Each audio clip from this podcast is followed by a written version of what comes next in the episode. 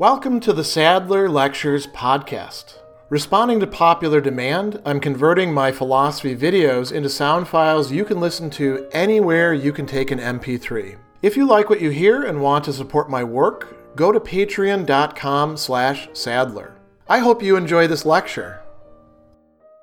When we're considering the existentialist movement in a somewhat narrowed, restricted, and you might say even technical range, as Albert Camus is using the term, or in a broader sense that would include Camus himself within the existentialist movement and spectrum, one of the key figures that's going to come up is that of the novelist and short story writer Franz Kafka. And Camus actually devotes an entire appendix to Kafka's works at the end of the myth of Sisyphus entitled Hope and the Absurd in the work of Franz Kafka. And the title is important. Hope is going to be what leads away from the orientation toward the absurd that Camus himself is advocating in this work, and which he thinks that existentialists, in the sense that he's using the term, are indulging in. They're moving away from the kind of brutal assessment of the world and human beings that we should instead remain with. And so the question then is whether the work of Kafka, understood as sort of a proxy for who Kafka himself is, is that work absurd or not? Is he absurdist? Is he existentialist? What should we make of his work? And there's two different, seemingly contradictory assessments built into this chapter. And so on a first or superficial reading, somebody might get a little bit confused. He says at a certain point, I recognize here a work that is absurd in its principles. So Kafka's work is absurd, right? But then a bit later, in considering the castle and the, the importance of that, he says, I shall speak like him and say that his work is probably not absurd. So, you know, you can say, well, one is saying it definitely is, the other is saying it's probably not. That's not, you know, the same degree of certainty or assertion. No, he is actually saying that Kafka's work is absurd in one sense, and fails or leaves behind the absurd by the way it handles the absurd in another sense and thereby quits being absurd, although it is still existentialist by the way that Camus is using this term in a more restricted meaning. And uh, he's essentially saying that Kafka fits into those authors that he considered earlier on in the work as engaging in philosophical suicide by making the leap, by hoping for something, by turning the absurd into God. And you notice that his reading here is entirely predicated on a certain way of arranging the development and the meaning of Kafka's works. So, you know, what works does he actually discuss here? Very briefly, the Metamorphosis. Actually, not quite so briefly. He discusses, you know, Gregor Samsa as the salesman and why that's important and his annoyance rather than horror at finding himself in the situation that he's in. He devotes quite a lot of space to the trial and even more so to the castle. He also does mention in a footnote in the, the penal colony. So he's not actually considering the entire range of Kafka's works here. And he's treating the castle as if it is the, essentially the end point where Kafka's work culminates and all the other stuff is before that. So there's a kind of developmental reading going on here that, you know, I think even Camus himself would say this is not the only way to arrange it. There's no absolute necessity of framing Kafka's work in this way. But it does allow him to engage in the kind of project that he wants to do in this appendix, which is to say, look, on the one hand, this is absurd work in its principles, and we're going to look at those principles and the absurdity of it and the artistry that goes into it that Camus himself is, is quite attuned to. On the other, there's this wrong or inconsistent treatment of the absurd that is embodied within the work, the, the castle, and we'll, we'll get to that in a moment. So, he starts out by examining the absurdity in Kafka's work. And in the first section, he says that we're going to get a closed world. It, it, it ends at that point before the, the switch to talking about the, the castle. And he begins by saying the whole art of Kafka consists in forcing the reader to reread. So we're always engaged in Kafka's works when we're reading them properly, when we're not just skimming them or checking them out so that we can fit them into some other project. When we're reading them as works, they make us go back. And the rereading is a, a, duplication. He's going to speak here of ambiguity. And we might actually say that there's a bit of a, a play on words here because there's ambiguities that Camus is discussing here. So even the word ambiguity is ambiguous here. Which ambiguity is it referring to? So he talks about symbols. And here, you know, we want to be a little bit careful. Don't read in too much coming from somewhere else about symbols. Look at what Camus actually says here in the text. He tells us that a symbol is always in general, and however precise its translation, an artist can restore to it only its movement. There is no word for word rendering. Nothing is harder to understand than a symbolic work. A symbol transcends the one who makes use of it, Kafka, his characters, and makes him say in reality more than he is aware of expressing. So then he says, the surest means of getting hold of it is not to provoke it, to begin the work without a preconceived attitude, and not to look for its hidden current. So the natural tendency when we talk about symbols is we, oh, what's going on here? What's the secret thing that only I know or only my, my pals know? Camus saying don't do that. Just read the Kafka and see what happens in the stories. Enter the world of the characters that has been created here. And a little bit later, he says, the symbols here, it's hard to speak of a symbol in a tale whose most obvious quality just happens to be naturalness. And then a little bit later on, he tells us that the, the worlds are brought together, or symbols, the, symbol brings together two planes, two worlds of ideas and sensations, and a dictionary of correspondences between them. And he says this lexicon is the hardest thing to draw up. As a matter of fact, he's speaking hyperbolically of a lexicon here. Don't use a lexicon. Go through it, see what's actually happening. And he says, awakening to the two worlds brought face to face is tantamount to getting on the trail of their secret relationships. What are these two worlds? These two worlds, these two planes, are that of everyday life and supernatural anxiety, he says. Then there's an interesting little footnote here where he says there's other ways to read this as well. The works of Kafka can quite as legitimately be interpreted in sense of social criticism. And then he says it's probable there's no real need to choose. Both interpretations are good. And this is something that we could explore at, at much greater length in Camus. But we've got two planes there. It could be that of everyday life and then social criticism. It could everyday life, supernatural anxiety. I think probably the best example of this is in the trial where we discover that the attics of all of these places in town are secretly, but actually not secretly, the locus of the law courts. That was a, a symbol that always gripped me so much about Kafka. And I think that matches this perfectly. There's also, I mentioned ambiguity, and Camus talks about a fundamental ambiguity in which lies Kafka's secret. And in the section where he uses those terms, he, he lays out several of these ambiguities. He says, there's perpetual oscillations between the natural and the extraordinary. So that's one of the ambiguities going back and forth is an oscillation the individual and the universal, the tragic and the everyday, the absurd and the logical, and these are found throughout his work and give it both its resonance, way it feels, you could say, the way it sounds, and its meaning. Its meaning lies in these ambiguities.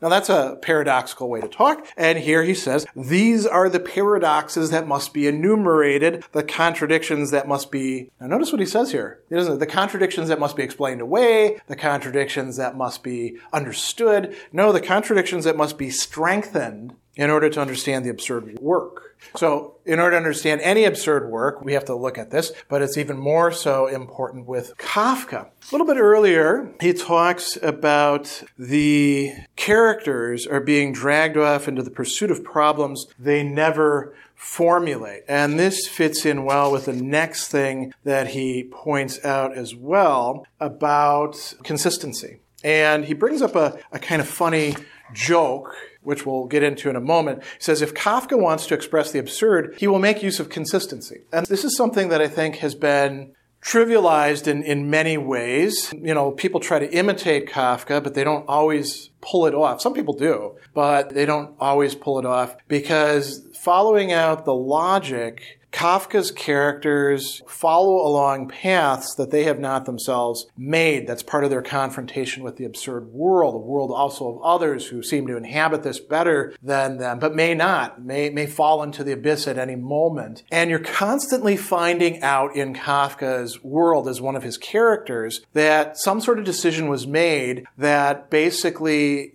undid what you were doing well in advance of it and without even really caring about it. So, you know, you'll fill out the paperwork and then find out, oh, there was another form that you should have gotten, and this has to be notarized, and oh, it's too late for that now. That's just one example. Now, he's got this great passage here. He says, You know the story of the crazy man who was fishing in a bathtub. A doctor with ideas as to psychiatric treatments asked him if they were biting, if the fish are biting in the bathtub, and to which he received the harsh reply, Of course not, you fool, this is a bathtub. And he says it can be grasped quite clearly to what a degree the absurd effect is linked to an excess of logic, an excess of logic, too much logic, too much logic in the wrong place, perhaps. And he says Kafka's world is in truth an indescribable universe in which man allows himself the tormenting luxury of fishing in a bathtub, knowing nothing will come of it. So this, again, is pointing towards Kafka's works as essentially being absurd, but only up to a certain point, because now we bring in the trial and its relationship to the castle. In the next section, in the appendix, Camus tells us that this world is not as closed as it seems. In this universe devoid of progress, Kafka is going to introduce hope in a strange form. So it's not straightforward hope. Uh, the characters do hope for things, right? But then their hopes are disappointed. But there's hope on a secondary level, we can say. Almost you could call it meta hope. Hope in the face of the absurd. Hope through the absurd. And this is what Camus is criticizing in Kafka's works and also rejecting for, for himself. So he tells us that the trial propounds a problem which the castle to a certain degree solves. The first describes according to a quasi scientific method and without concluding. The second, to a certain degree, explains. The trial diagnoses. The castle imagines a treatment. But the remedy proposed here does not cure. So it's not so simple as, well, I, you know, came up with the key ideas and hit an impasse, and then the next book deals with that and solves the problem. The way we might imagine, you know, like a science fiction series which raises a new existential threat an existential in the sense of like can destroy you, but it could also be an existential in the sense of meaning brought about by some new alien race that was even bigger and badder than the, the previous one. And then in the next book, you, you, you take care of them. No, this isn't like that. It's, it's arranged in a different way. So he goes on and he says, it brings the malady back into normal life. It helps to accept it. And this is, this is what Camus has the fundamental problem with. So he'll talk about the deification of the absurd. He'll talk about hope and the leap. And, you know, these are the terms that, I, as I mentioned, were worked out by him in terms of the other existentialists. And he's going to bring up Kierkegaard here, Shestov, Jaspers, all these people he's brought up before. And he's saying that Kafka in the castle is allowing himself to be drawn down that path. So he, he summarizes what's going on in the castle. He says few works are more rigorous in their development. K is named land surveyor to the castle. He arrives in the village, and what we find is that it's impossible to communicate with the castle, so he can't do his job. And he, he becomes obsessed with this idea of gaining access to the castle. And a lot of people have interpreted this, well, the castle is God, the castle is the kingdom of heaven, the castle is, is this and that, right? Some sort of reconciliation where all of our hopes and dreams can be pinned on it's going to make everything right. And he tries, you know, trick after trick after trick. He says, those inspired automata, Kafka's characters provide us with a precise image of what we would be if we were deprived of our distractions and utterly consigned to the humiliations of the divine. And he says, in the castle, that surrender to the everyday becomes an ethic. So we see this invocation, right? Of, again, two planes, everyday life, the situations that we're in in which we act, and then this supernatural anxiety, this, this wish to have things resolved, to figure out once and for all what the, the whole point of it is. And he, you know, he goes through trying to go through this intermediary, this intermediary, moving towards the Barnabas sisters, which seems to be going in the wrong direction, but actually, you know, fits into the, the entire theory. He says that the path pursued by Kafka's hero from Frida to the Barnabas sisters is the very one that leads from trusting love to the deification of the absurd. Here again, Kafka's thought runs parallel to Kierkegaard, right? It's not surprising the Barnabas story is placed at the end of the work. And he says the land surveyor's last attempt is to recapture God through what negates him, to recognize him not according to our categories of goodness and beauty, but behind the empty and hideous aspects of this indifference, his injustice, his hatred. The stranger who asked the castle to adopt him is at the end of his voyage a little more exiled because this time he is unfaithful to himself, forsaking morality, logic, and intellectual truths in order to try to enter the desert of divine grace. And here Camus is going to say, this is embracing the absurd, but in the wrong way. How so? Through hope. And he says, the word hope is not ridiculous. The more tragic the condition, the firmer and more aggressive that hope becomes the more truly absurd the trial is, the more moving and illegitimate. Notice that term, illegitimate, the impassioned leap of the castle seems. And he says, we find again in, in a pure state the paradox of existential thought as it is expressed by Kierkegaard. And, you know, he goes on and says, one has to have written the trial to undertake the castle. We could also say, similarly with Kierkegaard, as Kierkegaard tells us in Fear and Trembling, you can't be the knight of faith without having gone through infinite resignation. And infinite resignation is, is more like what Camus is advocating here in the myth of Sisyphus, right? So we've got this leap going on. We don't have to go further with this, I think, other than to say that what, what do Kafka, Kierkegaard, and Shestov, or as he says, those in short of existentialist novelists and philosophers completely oriented towards the absurd and its consequences, what makes them do this hope path? He says, they embrace the God that consumes them. It's through humility that hope enters in. And Camus says, no, no, that's not the, the route that an absurdist as opposed to an existentialist ought to be taking. So he thinks, he talks here about infidelity. And he says that the absurd work can lead to an infidelity that he himself, Camus, wants to avoid, and that is what is going on in the castle. So, you know, what do we have with Kafka? We have a, a writer and his work, the body expressing his stuff that is definitely worth reading, definitely worth checking out absurd in its principles, absurd actually in much of the literature that composes it, just not absurd in this one particular work that Camus chooses to make central as Kafka's endpoint, the, the castle. And I suppose you, you could say, why not? Why shouldn't that work be the endpoint? Last thing I want to bring up here is he talks about nobility and universality. And here, as we're reading this section, this is towards the, the end. He says, You see what tradition of thought Kafka's work takes its place. And then he says, I'll say his work is probably absurd, but that should not deter us from seeing its nobility and universality. It's tempting to blur those together. Oh, this is great. You know, Camus is saying that Kafka's work is still good. We have to consider what he means here by these two terms. It's precisely because it's universal Camus thinks, that it cannot remain absurd. He tells us his work is universal. A really ab- absurd work is not universal to the extent to which it represents the emotionally moving face of man fleeing humanity, deriving from his contradictions reasons for believing, reasons for hoping from his fecund despairs, calling life his terrifying apprenticeship in death. It is universal because its inspiration is religious.